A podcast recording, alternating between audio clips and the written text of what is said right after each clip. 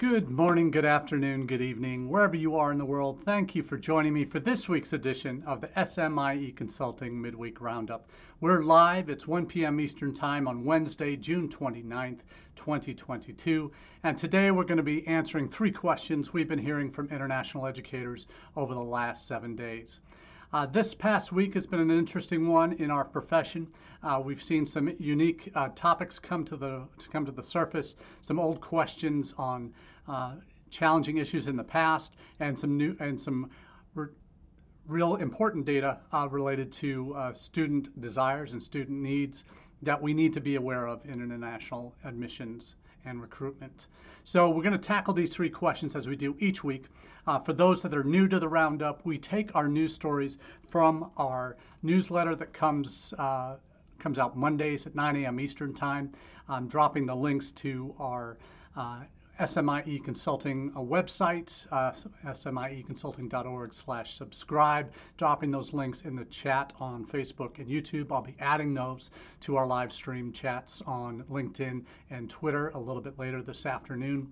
But wanted to give you an opportunity. If you aren't subscribed already, you can also, if you don't want to do it through the website, uh, you can also do that if you're more of a LinkedIn user, uh, we have our newsletter that's distributed through LinkedIn as well, dropping the link to that most recent edition as well into the chat. So it's really been an interesting week, and as we do each week, we take the news, uh, the themes that we cover, or the questions that we cover here on the roundup from our newsletter that comes out Monday mornings. So as you get that on Monday mornings, if you like to play games and figure out uh, what Smarty going to talk about this week on the roundup, you'll be able to see all of those uh, news stories and, and perhaps uh, see where there might be critical masses of, of content that will allow us to go a little bit more in depth here on Wednesday afternoons. So we're going to be talking today about three questions uh, that uh, have been popping into mind quite a bit over the last few days. Uh, first up is, is international student recruitment marketing broken? And this is a topic that's very near and dear to my heart. As uh, you may, uh, um, may know, I've been in international education my entire professional career, going on 30 years next year. And one of the things that I've always found are remarkable in terms of how institutions have or have not uh, done international student recruitment is institutionally oftentimes there is very little bandwidth, very little commitment, very little resources dedicated specifically to true marketing activities, to uh, establish brand awareness in market, to maintain a presence digitally, uh, to really connect on an ongoing basis with prospective students and their parents via online means. And the article that we're referring to, that where we take a lot of what we're uh, we're talking about today, is from a colleague that I met uh, back in December at the AIRC conference.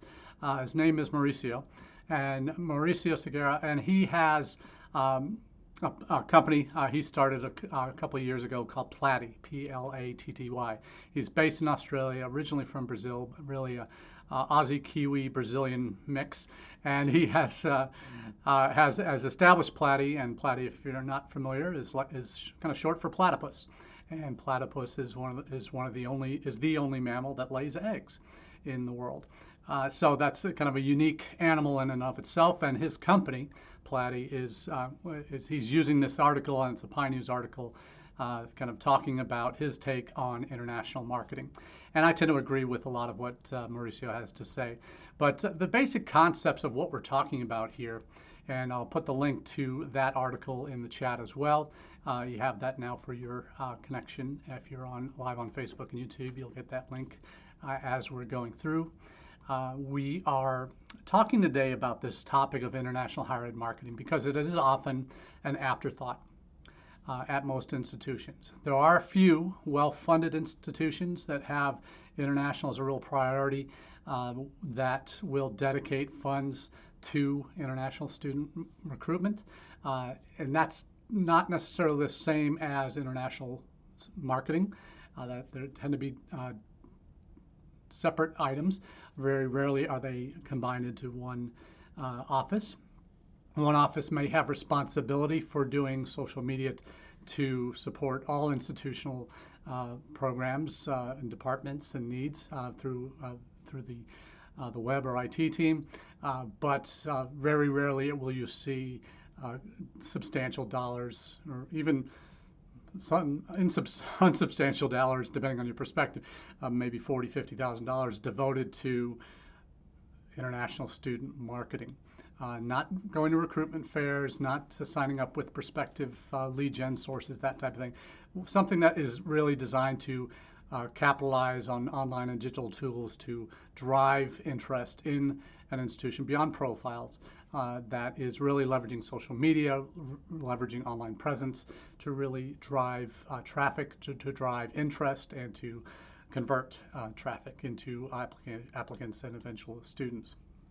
So when you talk to uh, your um, web team, your, uh, your marketing office on campus, and you find out what their budget is, uh, you and you ask them the question, well, uh, you guys do uh, ads, you do commercials, you do uh, digital banners, you have all this budget that you commit to promoting the institution.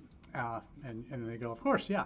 Uh, and then you ask, well, how much of that are you devoting to rec- student recruitment, ads, that type of thing?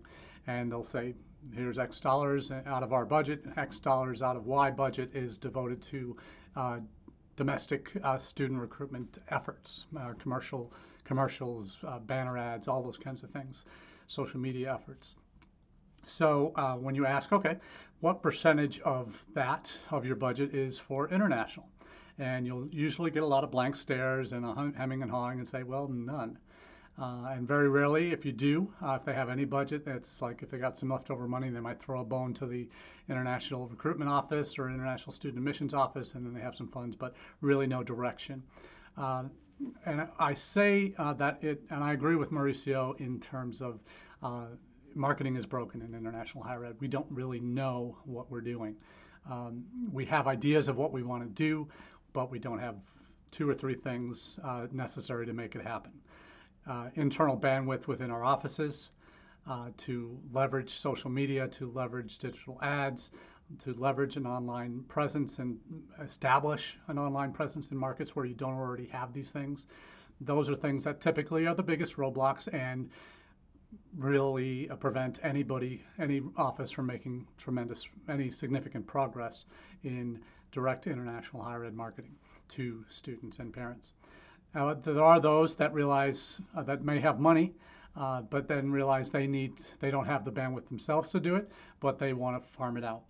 Uh, that uh, there are companies out there that do that these kinds of things, but they often tend to be cookie cutter kind of approaches. That oh yeah we can do X Y Z for you uh, because we have run campaigns in certain markets for for for institutions, but it's usually a cookie cutter approach. there are some, and we've talked about uh, folks like Intead out there in the marketplace that uh, are really customized uh, and do specific campaigns in specific markets with specific goals to drive applications, to drive conversion, that type of thing. So there are people out there doing it. So not all international student recruitment marketing efforts are in the U.S. particularly are bad, but they are very rarely done in house. Very rarely. Uh, those that try might have 10,000 bucks to do a variety of international marketing related uh, uh, efforts where if it's beyond anything like a student profile or a college profile on different search sites, uh, usually it might be we got to do a video, we've got to do maybe translations of our content, we've got to do have a locally hosted site in certain markets. There are services out there like that uh, that can provide that, but to develop those resources in house is, is, is very difficult and time consuming and most international student recruitment offices are siloed uh, on campus and don't necessarily have those resources or staff time or bandwidth or even knowledge of how to do that using social, using digital in other markets. And there are differences, and that's those are things that, frankly, an international student recruiter is not going to be aware of all those differences in the, all their major markets. They may learn that over time after consultation, a lot of trial and error. If they haven't, if they try to do it themselves, they probably they may figure that out but the, the, the actual uh, greater majority of folks that are doing it are kind of doing it on a shoestring. They may have um, established a, uh, a, an account, say for China, they may have established a WeChat account, but is it a verified account? Is it uh, do you have uh, locally hosted website content? Uh, in that market uh, that uh, you can regularly update and, and change. There are, and services that do that, but very few are taking advantage of these things. And that's one of the things I, I, I point to in Mauricio's article that is particularly relevant, and that is uh, when uh, the things that he say he says are the are the missing pieces in a lot of institutions' strategies where social media is all but an afterthought. And if uh, any institution is doing international student focused social media, tends to be very, oh, let's do it on Facebook, let's do it on YouTube, and that might be it. Uh, maybe some Instagram. Uh, but we're seeing very few institutions really have um, the bandwidth and knowledge and expertise to know in country that uh, you well, YouTube's not YouTube's not going to be uh, the most direct way to reach students in this market. We need to be on Insta or in Facebook. Yeah, in certain countries, Facebook still is important, but in most, it's it may not be as much anymore. So it's that knowledge and it's uh, the kind of approach towards uh, those platforms in certain markets. It's using in language, in country language, uh, that native language in mar- certain markets that is going to be particularly important and allows you to target your markets much more effectively uh, that having an in, not in, not necessarily boots on the ground uh, to do in the, the, travel, the agent agent agent uh, work with students individually. That's all is an important component. But how are you doing it digitally? And that's really what we're, we're talking about here in terms of the missing pieces. Very few will do use that in-country digital knowledge uh, to understand where, how do we do, handle websites in this country, how do we handle social in this country. So that frankly, the band, knowledge base, the bandwidth isn't you typically going to be housed in one office in a university or college campus. So that's the piece that Mauricio is really referring to that that in terms of knowing that the system is broken because that kind of expertise doesn't exist and precious few institutions have to dedicate resources to either get that expertise or figure it out themselves over time or farm it out. Uh, and that's one of the things I really appreciate about Mauricio's approach is that he does take it uh, with Platty, does take it uh, and uh, focuses it in particular markets to help drive particular met metrics in your key key uh, key destination or source markets for your uh, for your institution. So there's a lot to, to do uh, digitally internet, uh, to improve what, how we do international student recruitment, and oftentimes it's it's far down on the priority list just because you got to deal with your in-country representatives, you got to have your presence on the major search sites, but really there's a, a third layer that uh, that in terms of having the presence and uh, globally and having in-country reps and having that digital middle ground uh, where you can really drive home your points uh, for your institution. And that's really the piece that's missing. Uh, an, an, associated article to that was um, one that's gotten a little bit of a critique in certain markets uh, from certain uh, uh, certain folks out in the wider world of international ed consulting and and commentating. And uh, there's an ICEF Monitor article that talks about visually led, the growing power of image first design in international student marketing. And this one is um, uh, reflects something that we all know is is, is the case. The the data might be less uh, less important than the actual content, uh, uh, which I think the message of that content is that uh, the visual medium, visual media, uh, is how we need to be approaching Gen Z, our current recruitment generation that we're bringing, trying to bring to our colleges and what a, a, good website looks like in this day and age. So there's some of those kind of very basic points that they're making, but it is it is content that is very can be missed by a lot of uh, institutions. And when you particularly if you when you drill down to your international content on your sites, what's the appeal of it? It does it have a visual first, image first approach. Uh, an image can be obviously photos, but also uh, also video content, short form video content that is just on a loop. Uh, is that part of your your international homepage per se? Uh, are you doing anything to uh, provide a very minimalist version of the above the fold kind of content to really drive that, uh, capture the eye and drive the attention? Uh, keeping in mind the shortening attention spans, whether it's eight seconds or not. Uh, the point is, uh, students need to feel like they are. Um, they're, they're, they're going to digest their information quickly, make a decision whether to pursue it further or move on. So there, it's a good article. I'll just put, I'll put it in there as kind of backup for what we're talking about here. But hopefully, this gives you a good sense of what we're really after in terms of this point on uh, is international higher ed marketing broken? And I, for, for most institutions, it is because frankly, we don't have the bandwidth to really do all that we need to do to be truly effective. So we're kind of oftentimes feeling around in the dark trying to figure out what works or trial and error type of approaches. There's a little bit of that involved in what you need to do uh, on international marketing, but it's not solely uh, the focus, uh, shouldn't solely be the focus of uh, just more of an afterthought. Needs to be one of the central elements in terms of what you do. Not only having a digital presence on, of your own, uh, not only having the on the ground agents or networks that you're using, but also maintaining that level of contact digitally uh, and in a focused and targeted way in, with language and local, uh, local in-country content, content in your key markets.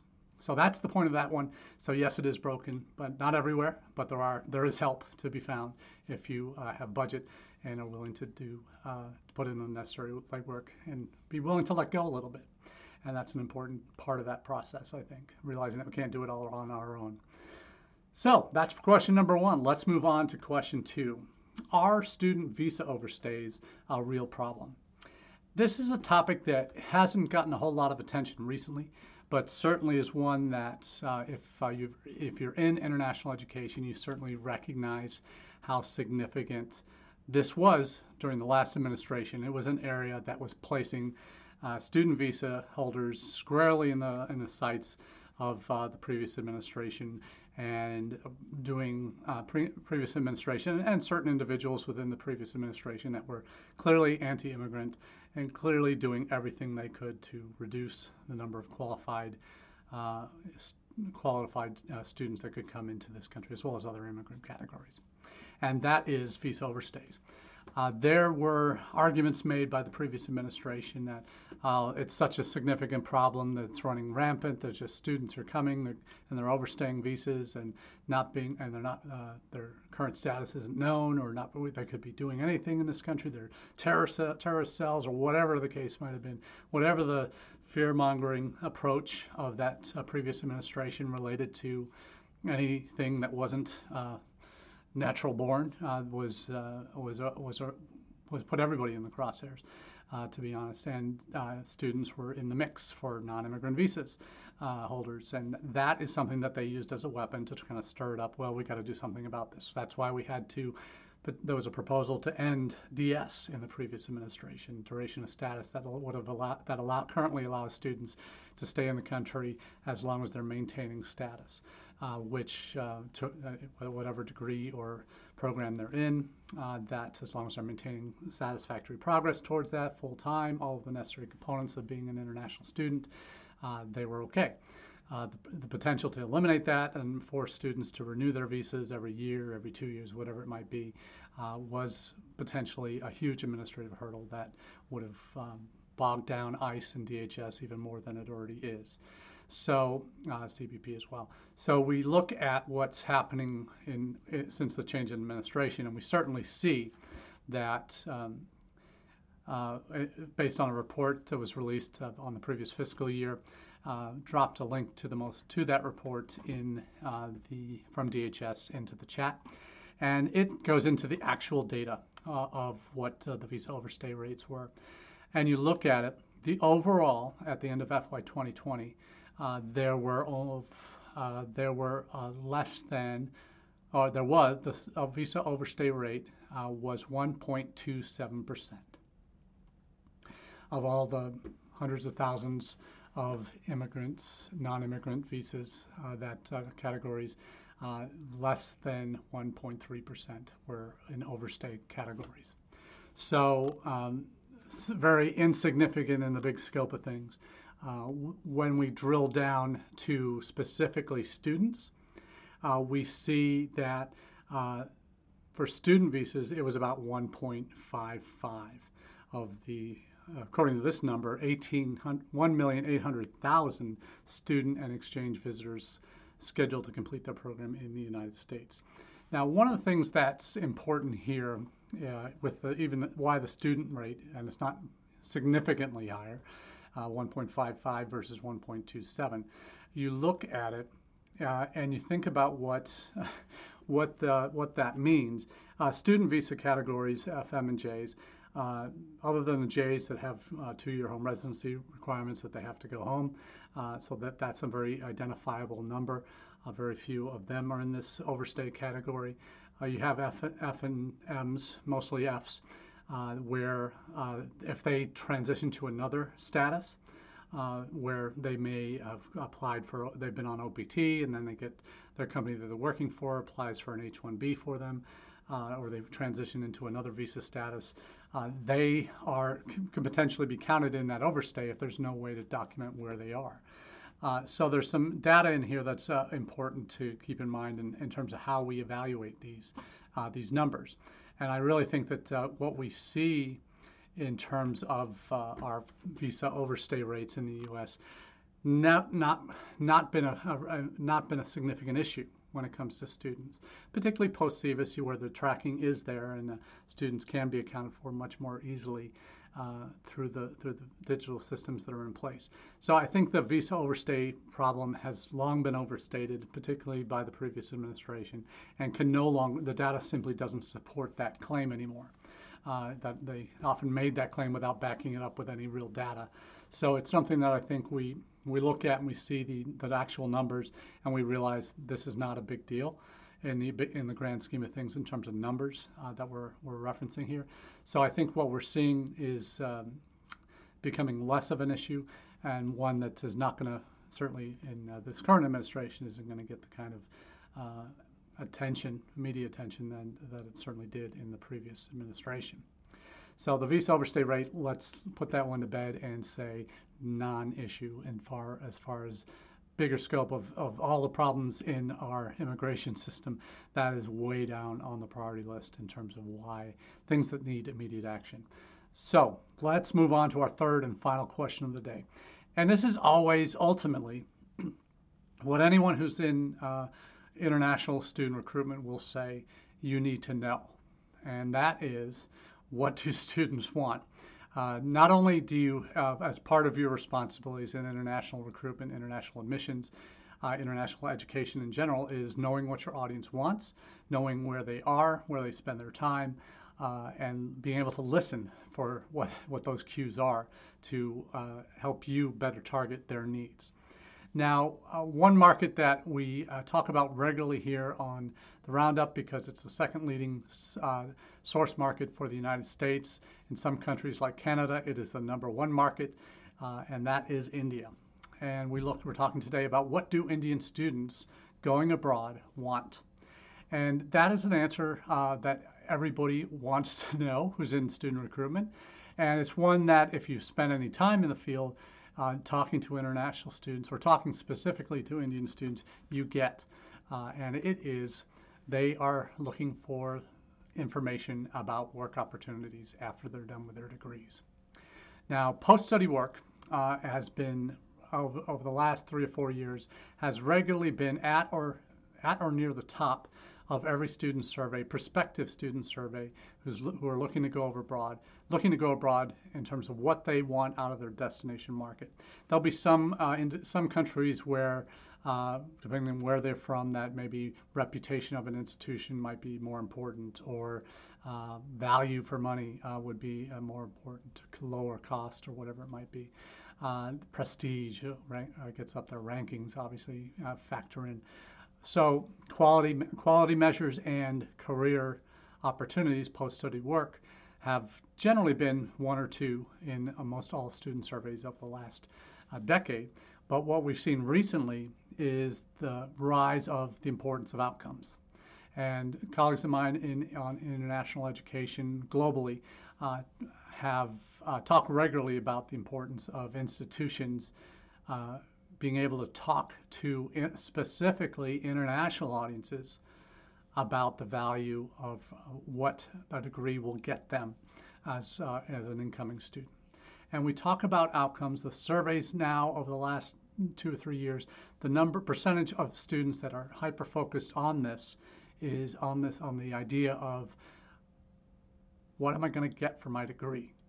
Uh, particularly if you're coming for a, a, master's or doctoral program where it's uh, a, not a ter- not necessarily a terminal degree, but one where you're particularly if you're paying it paying your own way, you want to know what what what the value is going to be for your education. Uh, certainly, parents of undergraduate students that are coming in want to know what they're dropping upwards of a quarter million dollars or more is uh, for their son or daughter. Uh, what are they going to get out of this? Is it just a cocktail party conversation thing for knowing they have a degree from a, a, a U.S. institution?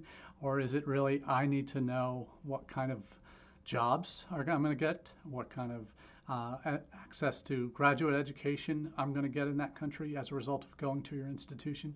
That's the kind of thing that is driving most students around the world these days, knowing what the outcomes are. Now, it's one thing to know that your prospective student audiences are wanting that information or wanting to know what uh, the chances are of getting a, a job after graduation. Uh, but it's a, another thing entirely for your institution to have that data, to have those anecdotal stories that can share specifically with those students that are coming from abroad what their chances are of qualifying for, for work or, or potential jobs graduate after graduation.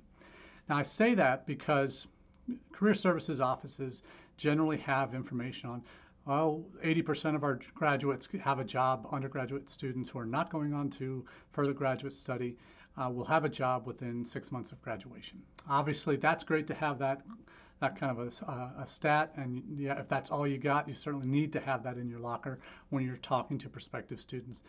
But very rarely do institutions have that kind of a data point or other data points for international students.